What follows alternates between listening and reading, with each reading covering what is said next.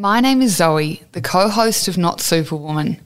I am the granddaughter of French, English, and Irish immigrants now living on Bunurong land. I acknowledge that we meet on the land of the Wurundjeri people of the Kulin Nation, who are the traditional owners of the land in which this podcast was recorded.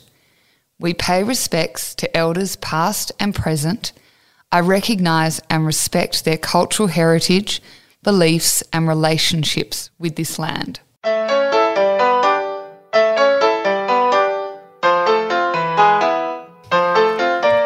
Welcome to this week's episode of Not Superwoman. We are bloody lucky to be had the opportunity to sit down with the vibrant and just vivacious. And heavenly, I feel like I'm still glowing, like my cheeks are kind of. God, she made me feel so good. Yes, Gorgi Coghlan. Um, you may have seen her on your TV screens from home or at the theatre. She is such a multifaceted, multi talented woman. She has done um, things from being on The Circle, The Today Show, one of the hosts of the project for 10 years. She was done- also a teacher. a school teacher. Um, she was studied science. Like what a like an incredible career path. So many different you know experiences.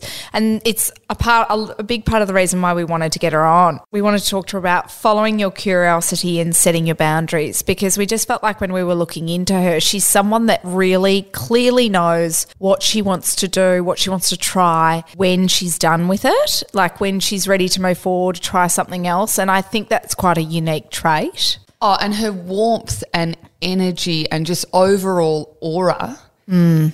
Is so lovely to be around. yeah I, I feel like you would feel the same way after talking with her. I feel changed. Yeah, she's there's not many people that you meet that you see them on Instagram and and you know, sadly some of the time they fall short on who they are in real life versus who they are on Instagram or in, in the media.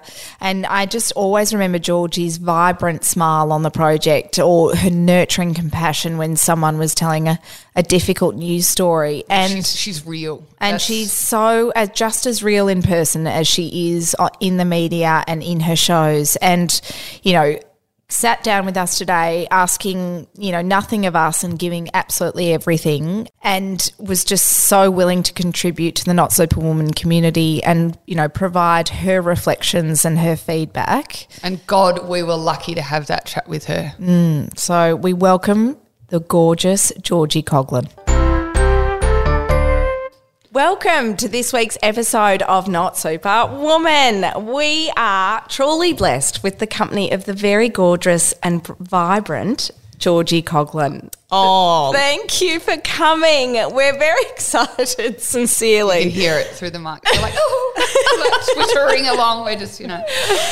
how could I? How could I say no to you two, but to a podcast that's called Not Superwoman? You had me at Not Superwoman. Oh, thanks. I know that's how I feel. I definitely feel like that today. To be honest, I'm just just gonna try and pull the straps up and keep going. Mm-hmm. I hear. You. I hear. You. Some days are more super than others. Yes, yes.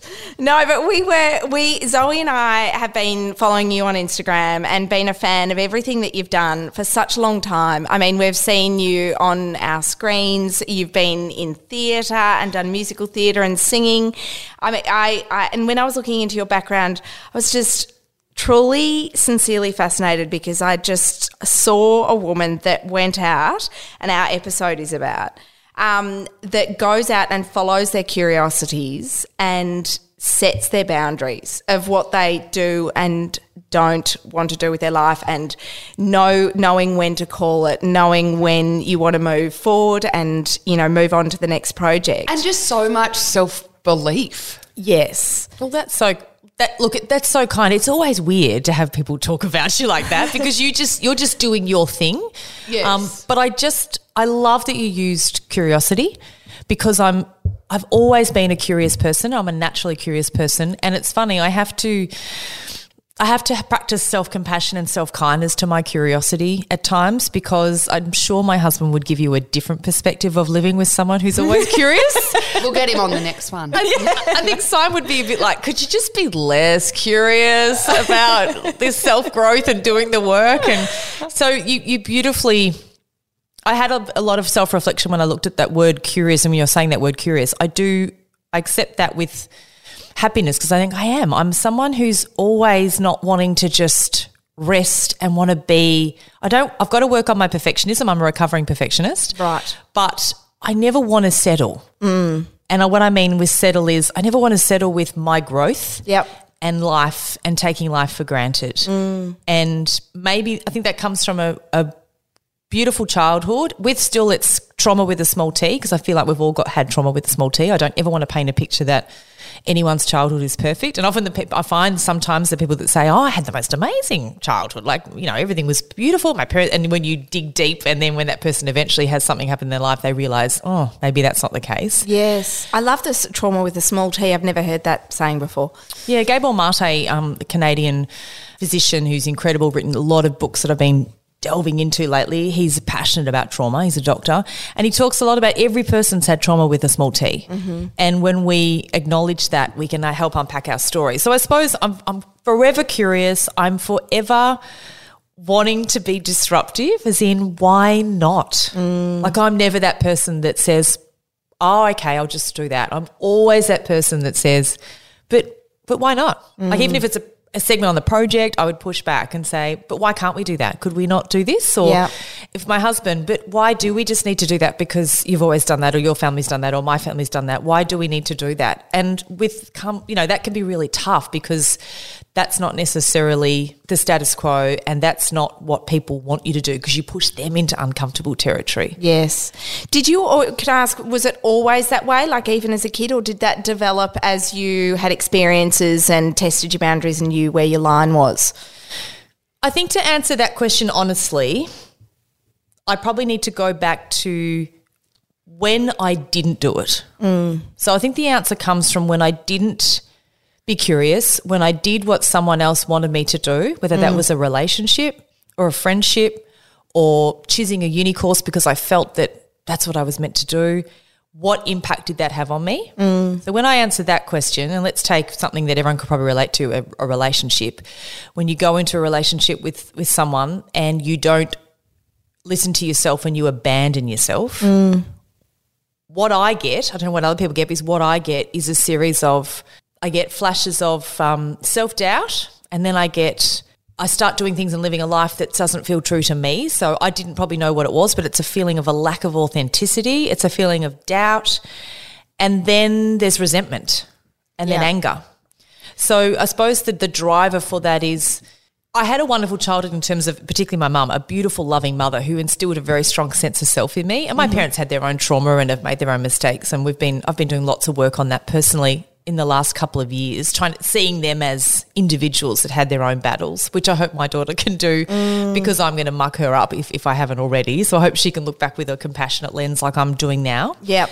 But I did have a great childhood where I, without being told, you know, you, you don't want to raise kids that you go, you can do anything, sweetheart, you're amazing. Mm. It was so far from that, but it was very much like just believe in yourself, mm. like back yourself and believe in yourself. So I think that's put me in great stead for having a good sense of self. Yes. But Yep. then in my 20s, I definitely went, I abandoned myself. I abandoned myself with a relationship, a very, you know, a very, a relationship that wasn't nourishing, that wasn't me. I didn't stay true to myself. So therefore, you're so far out of yourself and you're so what you'd call disembodied. You're not in your body. Yes. That to be out in that wilderness is so awful and you make decisions that are so far removed from who your core is that and who you want to be. and you turn back and look at yourself and you go, Where's that girl? Where is she? Mm. But do you think that's also, I'm not saying it's a positive thing, but at least you can look back, recognize that, and know that what you didn't want, what you don't want, and what you want now? 100%. So, Like there's no regrets, I guess. oh, no, I don't Zoe. know. No, I wouldn't have, I wouldn't be the boundary queen I am today if I didn't do that. Yeah. So my whole driver for that feeling now of when everyone says, "My God, George, you're so onto boundaries," I'm like, I am a boundary queen. Like the one thing I'm passionate about in life now is helping, particularly women, sit in their boundaries because I think naturally it is so hard for women when we're taught from you know, this high, like five, four, four, three years old, to be a good girl and to be nice. So I never use that language with my daughter. So at school, I'm always said to her, you don't need to be nice. And people are like, is she saying to her daughter? I say, you can be, I'd like you to be kind with boundaries. Yes. But I don't want you to be nice. It's not your responsibility to fix Joe Blow over there, but be kind with boundaries. So that the reason I, when I was out in the wilderness and, and abandoned myself, that's the driver now for me. Always checking in to go, mm, yeah, no, that doesn't feel good, and I don't need to justify. I don't need to over explain it. I just need to say that's not going to work for me. Thanks Yeah. so much because I'm not going out there again. No. And it's not even. Some people have a. It's funny. Some people have a reaction to it on Instagram. Like I, when I put up stuff on boundaries, ninety percent of people are like yes, yes, yes. But every now and then, uh, someone will come in to say, "I don't understand that. I feel like you're being like so a bit sort of over the top with this. Because doesn't that mean if we're bounded, we're not looking after people and being flexible or being compassionate?" I'm like, no, it's the opposite. Like if you mm. look at what Brene Brown says, the more that we fill our cups.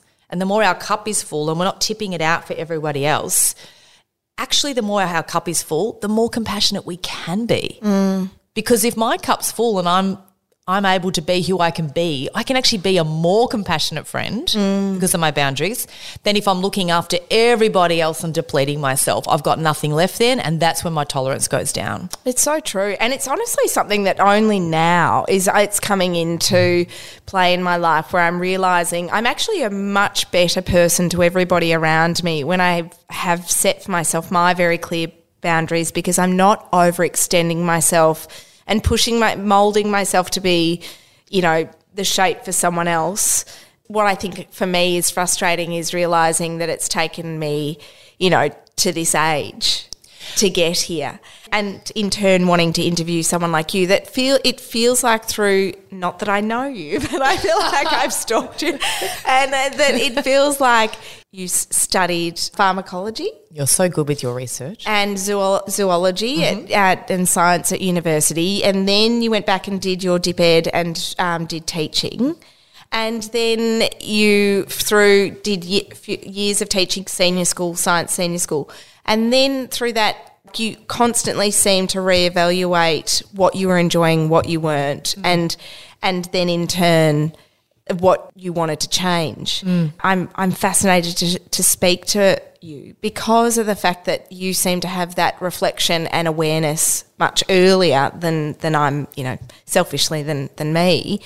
Um, as an example, so like, w- did you reach through each of those stages? Was there so- an inkling within you that you were like, there was it a feeling, a sensation, a look around at your environment and go, I'm not enjoying this anymore, I'm tapping out, or what? What was it? I love that question because I, I haven't probably formalized it. Like I when I look at the framework of how it does, because that's how I'm wired. But but there is a formula. If I if I dig deep enough, it's a combination of it's a it's a body experience. I know that sounds really weird. It's it's sometimes I can feel it in my body. Like I always laugh. I, I don't ever like to be on a sh- and not that everything I've jumped off is a, a sinking ship, but I don't. I'm always do you know what I mean? I'm always sort of like going.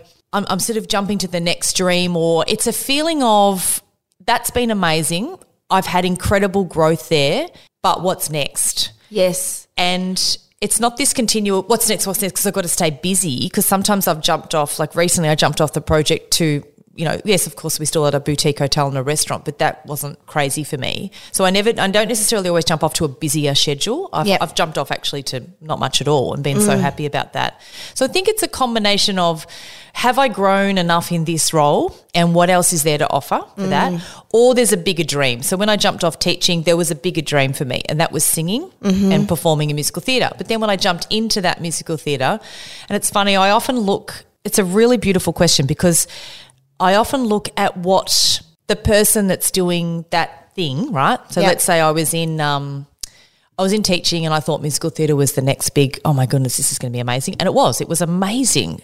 And then when I got there though, and I'm a, I'm a people observer, I'm a very, I take in the energy of an environment, I'm very metaphysical, I'm very sensitive to energy and environments. And I don't just see people, I often I'm looking at your whole. You must have a billboard on when I'm looking at you, not from a place of judgment. I'm like, No, I'm like, Jesus Christ. oh God, what are you, what are you seeing in me? Because right now it's nervous. no, I see. I suppose I, I don't know. I might I might be wrong sometimes, but it's more I see just an energy. It's not even a judgment. I just see an energy. Yeah. and it's really annoying sometimes because I wish I didn't see it. Uh, I'd rather just walk in and have ignorance as bliss. Sometimes I say that to my husband all the time. Um, and so then I would look at people that were doing that job, and I saw not a lot. But I saw a lot of people that were desperately unhappy. Yeah. So I watched certain performers who'd done that their whole life, and I saw a sadness there, and I saw a an unfulfillment. Not for all of them. Like there are there are cases of people that that's just what they want to do. Yeah.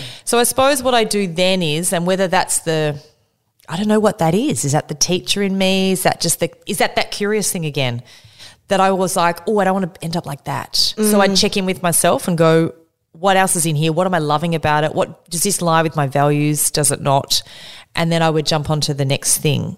Um, and I tend to do that a lot. Like I was at Channel Nine, I was on the Today Show, and you know, I had a, a great job. It was crazy. I was working so hard. My dad's got an amazing work ethic, so I get my work ethic from him. But I'd look out and uh, this particular star that used to pull up in front of my office every day. They had the best car park because back then it was all about Car park. car park. you car parks was? Your success was all very much about. And this person would get out every day, prime time, huge money, like the poster child of success, one of them at the network. And every morning they got out of the car, I would sort of look and I'd be just so shocked at their energy and their body language and just they seemed really sad. I Before thought you they- were going to say that. I thought you were going to say happy, and I was like, yes. No. No, they just seemed like they had a burden. They just seemed like and resentful, and I, I just never saw them get out with any sense of joy. I just and before all the lights and the cameras and the makeup went on, I sort of felt like I saw, and I just remember saying to myself one day, "I'm never going to be that person. I'm never going to be that person." So that was my motivation. So I then knew, okay, it's time to jump because. And I just left Channel 9 without any job. And I just started seeing my beautiful now husband. And it was so uncertain. I had a mortgage. It was the most So this is a random question. It obviously coincides with what we're talking about. Can you just leave a network? Yeah. Like if you were under contract, You can just leave. you just leave. Okay. I, my contract was being renewed and they'd just given me a brand new renewal and they'd given me Yep. ongoing full time, like something that's so rare. And I said, I don't want it. And I remember my EP, gorgeous man, Tom from Sydney, was rang me up and he said, What's going on? I thought we were all good. Like, and almost like in disbelief, like, you know, like there's a line of girls after you to do this job. And I was like, I know, and I'm going. So Is thanks that funny? so much. It's sort of um, to me that sort of rings true. Of a lot of people get think that the things that fulfill us are going to be our careers or our bank accounts or what sort of home you're living in or what have you. But at the end of the day, if you're not feeling content and comfortable in who you are and who you want to be, all of that sort of stuff just drips away. And it just seems like you've had a very good gauge on that. Like, as in, to be able to assess that scenario, look at that person getting out of the car and just go, oh, yeah, this isn't actually sitting well with me. And I don't want to be that. Just hmm. takes a lot of, like, just self awareness. Did you ever, though, fear that you were making the wrong decision?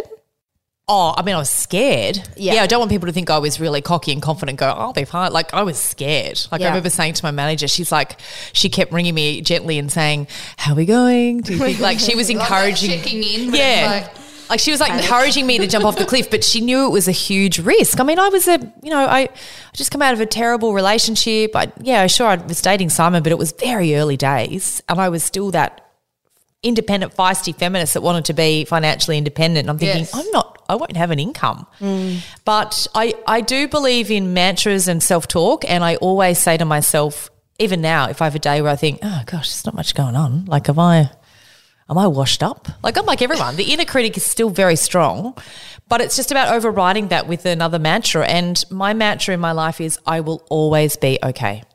Yep. I will always be okay. And even when I'm having my super tough days and I didn't have a job and then I had a, you know, I was thinking about, oh, I'd like to do morning TV and started my little vision board again. I'm a big manifester and, you know, and then the circle came up, and but that was nine or ten months, so I was just doing little bits and bobs in between then. And it was pretty insecure work, but I just always had a. I've always got this deep seated belief that things will be okay, mm. and of course that means you're still going to get shit in your life. It's, you're going to get really tough, painful periods, but nothing's ever wasted. Nothing's ever wasted. Something comes from every, um, uh, uh, as our one of our previous guests, Alana Kennedy from Okasan, we recently had on and said, "There's wisdoms in there's wisdom in wounds," and um, Such a great saying. yeah, and I, I just was like, "Oh, it's so true. Nothing's ever wasted because there's wisdom in wounds." And you are always thinking about the next thing and how you're wanting to evolve and how you're going to get there mentally. Like I always, you know, job, like I'm a freelancer and so random things come up. But I never doubt that I will never, well, some days I'm like, I'll never work again. I'll never do a last. Like I'm like, you're only as good as your last wedding. And, and that's But you do, but you kind of just forge ahead. Well, you've just that's And you that's all you've happen. got. That's all you got. All we've got It is, now. Like honestly, all we've got is now. And I know that sounds woo woo and whatever, but it's tr- so true. And Mm. you know, we've had a really tough year. My this year with my family, with um, family illness. My brother's had a really huge battle, health battle with cancer. We've lost my mum's partner. It's just been a Oh. really, really shit year this year. Mm. Just when we thought COVID was bad, but that the richness that comes from that of being able to just get up every sunrise and think, oh my goodness, there's another sunrise. I'm here, I'm blessed. And send gratitude to the to the universe for that. And then what comes from that uh, I can't I can't control the future. I can't control what's going to happen. I can only control me today and how I respond to things and not react to things. And I was listening to Tilda Swinton and she was doing this wonder. I love Tilda Swinton. She fascinates me.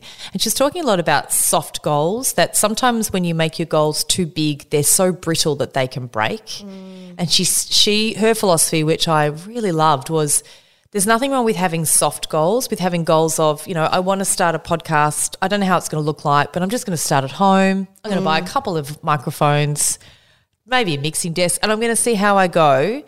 That sometimes we, uh, there's a beautiful saying, don't let your dreams destroy your life. And I was surrounded by people in the media and that high, high, high level that they were operating at such a high level, which was incredibly successful in terms of what our culture tells us. But my God, the cost of those. That's the thing. Huge. They're huge. And most of all, mental cost. Yes, Like the mental cost so is so you. huge. And I'm not prepared to play that game. I No. I'm- I just I, I'm always trying to calculate how I can work weave my goals and thread my goals in through my values. Mm. And my values are my family, being able to be a present mum, being able to be with my best mate who I married, who I just love. I love travel. I love food.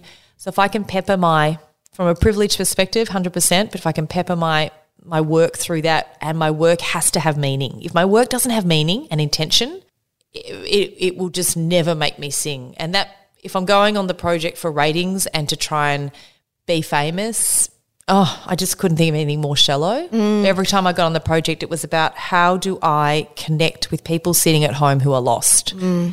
And it's always about like your podcast. It was like I get asked for lots of podcasts, but it's about the intention.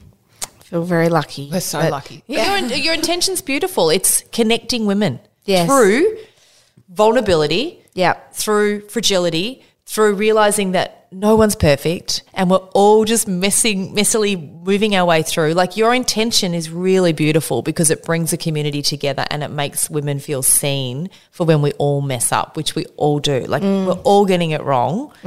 We're trying our best. We're all somehow weirdly like damaging our kids. I know people don't agree with that, but we No, are. we did a full We episode are. on it last week. Yes, yeah, yeah. How to reverse that trauma. yeah, but we will. Like we will. uh, You know, one of the things I want to say to my daughter Molly is, "I love you, and one day I hope you'll forgive me Yes. because I tried my best." I know. That's it. We're all just trying our best. I will quickly say thank you. That was a very kind thing to say because that's exactly was the intention of the podcast to start that. It's the seed was- was planted in COVID and it came from a place of desperation of ourselves. Like Zoe and I would regularly call each other and just be so overwhelmed. Mm. And And we're then lucky we had that person to call. Mm. Mm. Because a lot of people don't, and they don't have that support network. And so we were saying, like, let's take this online and have something where I think as well, again, probably during COVID and then after COVID as well, you see so much facade on Instagram and social media that you feel even more isolated and alone. And so we were saying, like, it'd be so nice to have a community minded space that counteracts that facade to, to the honest and raw, you know, vulnerabilities of getting parenting wrong, getting, you know, missteps and not taking care of our health and our well being. Like, how do we, and, you know, we're in a very privileged position also where we might have access to access to those things, mm. but not everybody does. And so to be able to have a space where we can invite you on and say, we really want to learn how to set boundaries for ourselves and and what it is to be curious and how much means that you're sort of building your sense of self and have those conversations and short circuit that information to a community is like the ultimate goal of why we're even here. So when someone like yourself can see that that's what we're trying to achieve, it means the world. So. Oh, well, as Oprah says, when you have an intention to use your talent and skill to serve others, the universe or whatever you want to believe in um, will always get behind you. Mm. It always, you're unstoppable. God, I love Oprah. She's my queen. Oh yeah. Well, there you go. There's an intention. Somehow it'll happen. Somehow someone will know someone like else. given a car or a little trip. Yeah, yeah. Just something we could just give out things. Yeah, yeah. Great. Gosh. Yeah, except it would have to be highly edited because we do fumble our way. she wouldn't care. No. Ah, her, but for my dream, my dream dinner table would be Oprah, Brene Brown, Glennon Doyle, and Abby, her partner um, just chatting like about doing the work. Like, and it's so funny when people frustrate me in life now, or I, I don't know, come up against someone who's just clearly doesn't even want to listen. I'm like, just do the work. Like, yes. do the work on yourself. Yes. And I love that you said that dinner party thing because we play this game where it's your dinner party guests. It's such a good game. It is. It is. We, um, it's also um, caused many. It's funny how everyone Huge debates it. Yeah, debates it so much. There's definitely been a few um, te- te- high, high tension conversations between our oh, husbands. Well, it's alarming when you think you know someone. You're like, oh, who would you have at your dinner table? And they're like Donald Trump, and I'm like, oh gosh. Oh yeah. you know, and you're like, oh a red my flag. gosh. Red flag. Yeah. Why? Oh, dear. Isn't it quite? Yeah. And then you ask them why, and yeah. they explain like it's a good game. It's a great game. It is. I was thinking through before how you were saying um, you saw, you know, in the Channel 9 gig and you were like, I need to step away and do something else. Do you, you, and you mentioned also a vision board, do you have a vision board running the whole time? And do you have the next step in mind when you've made the decision to step away? Oh, great questions today. Um, always have a vision board. So my yep. vision board is it's but it's constantly updated. Mm-hmm. So my vision board at the moment is in our bedroom and you know, it's a huge big A2 and it's got everything from photos of I'm a very visual learner and then it's just got words like it's got abundance, only nourishing people in big capital letters, it's got um, intention, intention, intention, and then it'll have certain things. So it'll have um, my own one woman show, which I did earlier this year at Chapel off Chapel. So mm-hmm. then I'm able to take that off and go, oh, oh, I did that. that. and it's really that's the most empowering, gratifying. Thing. Yeah, yeah, it's incredibly powerful. So at the moment, I would have. Um, like one of one of my intention, one of my big thing that I've got up is Molly and I are closer each year and that wouldn't be something I'm, I'm really proud of that one and simon and i continue to evolve grow and, and connect each year so they're not materialistic things no i might have i mean look i might have a little picture of capri initially yeah, yeah, but they're not like but no I, Porsche. I deliberately don't know i don't for that doesn't work for me yes. because a, i know that wouldn't make me happy no um, mm. and the pressure and the stress of all that money would be like oh no mm. and uh, to me that's abundance so abundance yeah. will come to my life in the way it needs to come if I just focus on probably once a day, at least twice a day, I say, I expect and accept abundance into my life. And what I want from that is health, happiness, joy. Yes. This. Look mm. at this. Look how abundant I feel today because I'm sitting here with you two incredible women. I've met two new beautiful ladies. This is my favorite thing to do is to connect and talk. Like this just fills my soul. I will drive back to Ballarat tonight just my cup will be full because this is what makes me just shine. I just love it so much. So this came into my world. I got my little email from you and I went, thank you, universe. We stalked you. this is what, you know, and so if you focus on those things and, and put that on your vision board, they do come in. Yes. They take a while. So back to the question about the next project. Yes, I've always got stuff there. Like I'll have, I had Birmingham Farm probably three years ago, I started to tick over that. I was looking at a book and it was a beautiful property in the UK and they did more sort of food, but I was sort of going, oh, you know, I'm not really, hospitality is my hubby's thing, but what about? And I spoke to my manager. I reckon if I asked her, she'd say probably four years ago, I flagged an idea I had in my head about, and I've got dreams for where I want Birmingham to go to bring in my presenting and talking to people. I, I know where I can see it in my third eye what I want it to be. Mm-hmm. I probably think realistically that's still f- three to f- five years away. Yeah. But I can see it Yes. and I can visualize it and I meditate on it. Yes. And then I let it go. So I, I will now, what, I'm, what I'll now do is go, we've sold our hotel recently and that's been this beautiful, we can talk about that later, but beautiful um, release. And I'm so proud of it, but it was time to go. Again, just had a body feeling, sort of gently said to my husband, how are we feeling? I feel like this is draining us, this is not filling us up. And when I would leave from the hotel, I would be so depleted. So I came home and even if I'd only done three or four hours, because the work wasn't aligned with my values and what I really wanted to do anymore, I was just exhausted. Yep. And Glennon Doyle talks a lot about that. And so does um, Oprah, that if you are depleted every day, and a lot of people say, yeah, well, that's, that's a privileged position because a lot of people are exhausted from their work. But it's really fascinating if you ask someone that did like I could go, I could get up at six thirty, get my our daughter ready for school, have a meeting, jump in the car, go and do project, finish project, not get home till nine thirty that night, and I would come in on the couch and I'll be like this to Simon, going, "Oh my god!" And then, and then we had Lizzo. Oh my god, Lizzo's amazing. And I would just be, my cup was so full that, and then I'd get to bed and just flake it for eight to ten hours. But my cup was full, even though I'd done this crazy day The and best driven. feeling. It's so good. But if I go in to do even just five hours of something that's not aligned with my values and that doesn't nourish me, I'm just depleted. I'm so depleted. feel like you're not giving that role, I guess, the best that it, it I'm not. needs. And then that business, you know, will in turn, you know, And I'm not serving have my that team that it, yes, because I'm not passionate about it. Yeah, and everyone feeds off everyone's energy. Yep. Especially in a workplace like that. So I think that's I, that's what I mean by my manager and I laugh and talk about. oh, Is it a full body yes, or is it a no? Mm. So as soon as I got your email, I'm like, this is a full body yes. Love to do this. Great. And then I can just feel it. It's like no, nope, nope. Yes. I'm going to use that.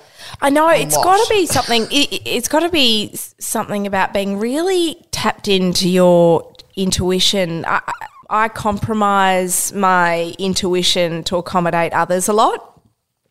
And that comes back to boundaries. Yes, yeah. So that comes back to why am I? The big question here is what do I, if nobody else was at play in this decision, what would my answer be? And you mm. would say, well, it'd be easier. It'd be a no. yes, So therefore, why am I dropping that boundary? What belief system am I tapping into there? Am I mm. tapping into that I am a shit mum if I say no to this? Mm. Am I tapping into that my partner's going to find me annoying and less attractive and he's probably going to disrespect me on some level if I say no to this?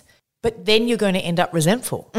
Mm. So the shit'll hit the fan anyway. yes. But it, it just yes. hits the fan further down the track, and then you both yelling and screaming at each other. Well, why the why the bloody hell did you say yes to this then? Why did we go on this holiday with those people and whatever? And they're like, well, I should have told you because I knew that it went. What? And so you haven't I checked love in. those moments. Yeah, I feel like you've been in our household recently. and there's no such thing as perfection. I'm not trying to get to No, perfection no, no, here. no. Like, No. you know, relationships are messy and they're always going to be. But I've really sat in lately of of saying, um, I don't know. One of my girlfriends is great. She's a therapist, and she said her line is, "I don't know how I feel about that yet. Can I get back to you?" Yes. I love that. Yes, I love that because too. there's no offense to be taken from that. Like No. you, you, you- it's because it just needs to, maybe it can be as practical as a diary review, or it could be as deep as you know reflecting on whether or not you actually want to do it.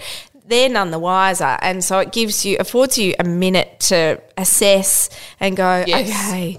I know now what, but I think yes, the, probably the instantaneous "I'll please you" by giving a direct and immediate answer is probably a dangerous game because you're actually not quite sure if you're giving the answer that's true to you. Well, there's the answer. It's the word please. Mm. Like Yes. the disease to please. Yes, yeah. And so many of us have the disease to please. yes, And it's really hard to sit in your sense of self and be courageous enough to go, I don't need to please you. Like, I love my husband yes, and we are equals. We're both individuals, but I don't need to please him. Like I really don't. And if he doesn't, No. you know, if he doesn't respect my decision about certain things, that's okay. Yes. Like even when they're saying to you or friends say, but but I would say yes to that. Like I would do that for you. You have to go, and that is great that you are doing that for you. And I'm really glad that you're standing in your values. That doesn't work. That's not aligning with mine. Like that's hard mm. because it shows how evolved your partner is, whether they're saying, I respect your boundaries, or Yeah. whether it becomes a shit fight because there's something else at play. yes, yeah, totally. And it plays into family dynamics. It plays Yes. into you playing ball and being a good wife Yes, or being yeah. a good in-law. It plays into everything. Whereas it's so, but it'll, the shit will hit the fan if you don't honor yourself. If you abandon yourself, In those circumstances, in yeah. some way the shit will hit the fan. Mm, and so- it's really hard to have the, the uncomfortable like my husband laughs all the time because i you know i can see him sort of go oh god here she goes. And one day she said to me he goes are you going to brene brown the shit out of this again? And i said i am. And we were having this huge we were having this bless him he's so gorgeous and evolved and he does so well because i'm always doing the work and i'm always sending podcasts. Did you read did you listen to that podcast? And you go hmm, not yet. Um, anyway, we were having this argument one day, and you know, Brene talks a lot about the story that we tell ourselves because we get so looped into this story that we tell it. Like if a friend's ignored us or whatever, we just tell ourselves this huge dramatic story of she hates me, she's done this, just whatever, Yes. and it's just this continuous narrative and. 90% of it's not true. Mm. And we attach to it. And before we know it, we've actually set the stage. There's a movie on it. There's a dialogue in the shower. None of this is real. And we were having this argument, and I must have said something in frustration because I'm a Leo. I'm a pretty, I roar, like I get all my energy out straight away. Whereas he's Cancerian, he's sent to sit back and boil and then bang. yeah, yeah. And so he, and he doesn't, he needs more time than I do. I've got a fairly fast brain with this stuff. And that, I don't mean that um, in a condescending way. I just, I process that stuff fairly quickly. And I- totally understand. I expect other people to get there really quickly. Even with our daughter, I have to give her more space to process things. And so I said something that probably was a bit out of line. And he, you know, he got really angry and he had to go off and have a moment. And then he came up to the wardrobe and he said to me, So, in the words of Brene Brown, the story I'm telling myself is. and I just started laughing. I said, Oh, sweetheart, I love you so much. It just dissolved all of the tension. And That is I too said, good. "That What is a win. beautiful." I know. What a win. I would cry. I'd be like, yes, I'm crying. Did. I had that moment of So- going, oh my God, all that nagging's worth it. And then it was great. It dissolved everything. Yes. He said, the story I'm telling myself is that you don't care about it. And I said, oh, darling, I love you so much. I said, look, the story I'm telling myself is that you don't care about this either. Let's, it sounds like a complete misunderstanding. And that was it. Like we just got Yes. there so quickly by using her language. I'm going to use that this afternoon. Yeah, I, I was just thinking about how I could implement that into my life too. I know. Tom and I need to have a conversation about homework, and I'm going to use the story. Brene Well, it helps Brown. kids. But it Yeah. is It funny how kids. we all process things, Yes. Yeah. and it and it makes complete sense. And to kids, it's great too because when Molly's got issues, you know, she's year seven at the moment and it's tricky, you know, it's tricky with girls and tribes and all that stuff. Oh, yes. And I just want to fix it, which is what she doesn't want. She's a ripper of a kid. And she said, Mum, I don't need you to fix it. I just need you to actively listen to me. Oh, that's good. Okay, like- she's amazing. Okay. Yeah. I said, Sh- sorry, sorry. I said, you know, it's just really hard as a mother seeing your child in pain. So my Yes, default is I want to fix it, but yes. I'll, I need to learn to just listen. And she said, you just need to reiterate how hard it is for me and just listen. Yes. And I'm like, okay. So I now just go, that sounds really hard. God, I wonder where that sunk in from because that's like a really good like lesson to learn quickly and young too. As in that that she knows that listening when someone's in that moment. Because I was listening to Hugh van Cuylenburg on the from Oh, isn't he great? Oh, and from the Resilience Project, and yeah, that's he was saying that he's learned that that and for, it through Dr. Emily Musgrove and so on that yeah, just the listening piece with your kids at school and what goes on is is what you need to do, not stepping in. But it's mm. amazing that your daughter already knows that. Well, I think hopefully, I mean, you hope that you model, I model terrible things, but you hope you model good things. And I think sometimes when Sim, when I come home and I'm frustrated and he goes to fix it in front of her, I'll just say, sweetheart, I know that you're, that you think that you need to fix it. But I said, I just need you to listen and then give me a cuddle. Yeah. So I think she sees me saying that to him. And then she's like, oh, yeah. And then when suddenly I try to do the same thing that Simon did, she's able to go, Mum, I don't need you to do that. And, and she said, you know, I just don't want you to fix it and I don't want it to be a lesson. I just want you to listen. I don't want it to be a And lesson. I'm like, good call. Yeah. Because I do often ring my sister in the morning and I'm like, I'm just ringing you just to have a moment. I need you to listen while I vent. Yes. Then I go, blah, blah, blah, blah, blah. and I'm like, thank you so much for listening. I feel so much better. And and you know what? That's how beautiful that she. And there's a there's a great. Um, I love that Zoe because there's sometimes when my friends come to me, I say to them, "Do you just need me to me to listen, or would you like solutions?" Yeah, that's and sometimes they just say, That's I just too. need you to listen. And then other times, my girlfriend who was going through a marriage breakdown after COVID, she's like, No, I need a solution here. I'm completely lost. And so then you can talk I'm like, through okay. strategies on what you yeah, could do to I get think there. why don't why don't you next step you could be this or why don't Yes. you you know? But I love that she she knew she needed the solution, and then there's other times when you just want to vent. You do. I don't want an answer. no. But it is so helpful for the other person because I would say generally the person who's venting is the person who's in a state of overwhelm and mm-hmm. feeling flooded. Mm-hmm. And so then it is so helpful to have the person who's listening identify which path you want to go. Hundred percent. Because it, it, sometimes, yeah, you, you don't know which way you want until someone actually puts it into. And you Two different so avenues. much better just talking things out loud Oh, Yes. and not in your head. and, Yeah. and just and it's really healthy. Like it's really healthy to get that shit off your liver, as they say. Like Yes. you've got to. And I remember when I was talking to people about, you know, my beautiful brother who, when he sort of first diagnosed, and it was interesting because I'd say to certain people, and some people were just amazing at just listening and saying, "Sweetheart, that is a huge load, and what can I do to help?" And like they just held space. Mm. And then I had sort of other people that thought they were doing the right thing, but they'd sort of come back with a them and say, "Oh, look, it's amazing what they can do now with cancer." and, and I had a friend who was so, and I was like, I actually got, I was like, fucking not helpful. Yeah. like that's just not helpful. Yeah.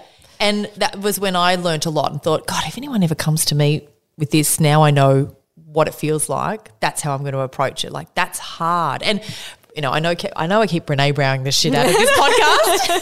No, I'm really into it. But she talks about comparative suffering. So she said it's always dangerous to compare suffering. So if you had a person that walked in this morning and you had like two or three women having a cup of tea, and let's say one of them, their, their partner's got cancer or got a terrible, you know, they're going through a really hard time as a family. And then another girlfriend walked in who had lost her cat and was just beside herself for the cat, right? What we. I'm not laughing. I just Yeah, stop laughing, Zoe. I'm like, Not funny, Zoe. and there's such a temptation as humans to judge the woman who's lost the cat, who's going, who's who's falling apart, right? And then the woman who's standing there, who's probably doing a fairly good job keeping it together, whose partner's really unwell. There's such a temptation to judge the cat woman and go, oh well, you know, you know that Lisa is going through cancer with her husband or whatever. So what that does is two things. It compares her suffering to someone else's, and you're shutting down compassion because pain is pain at the end of the day and they'll get there in time. But if you don't show compassion to that woman who's lost the cat no one no one benefits from that. She doesn't feel seen Mm. You've you've exercised judgment, so you feel shit. You, you, when you, when we judge people, we feel shit about them, and we feel shit about ourselves. And Brene talks a lot about that pizza. Like empathy is not just twelve slices of a pizza where only the people that have cancer or have lost someone get the twelve slices, and then there's no more pizza. There's no more empathy.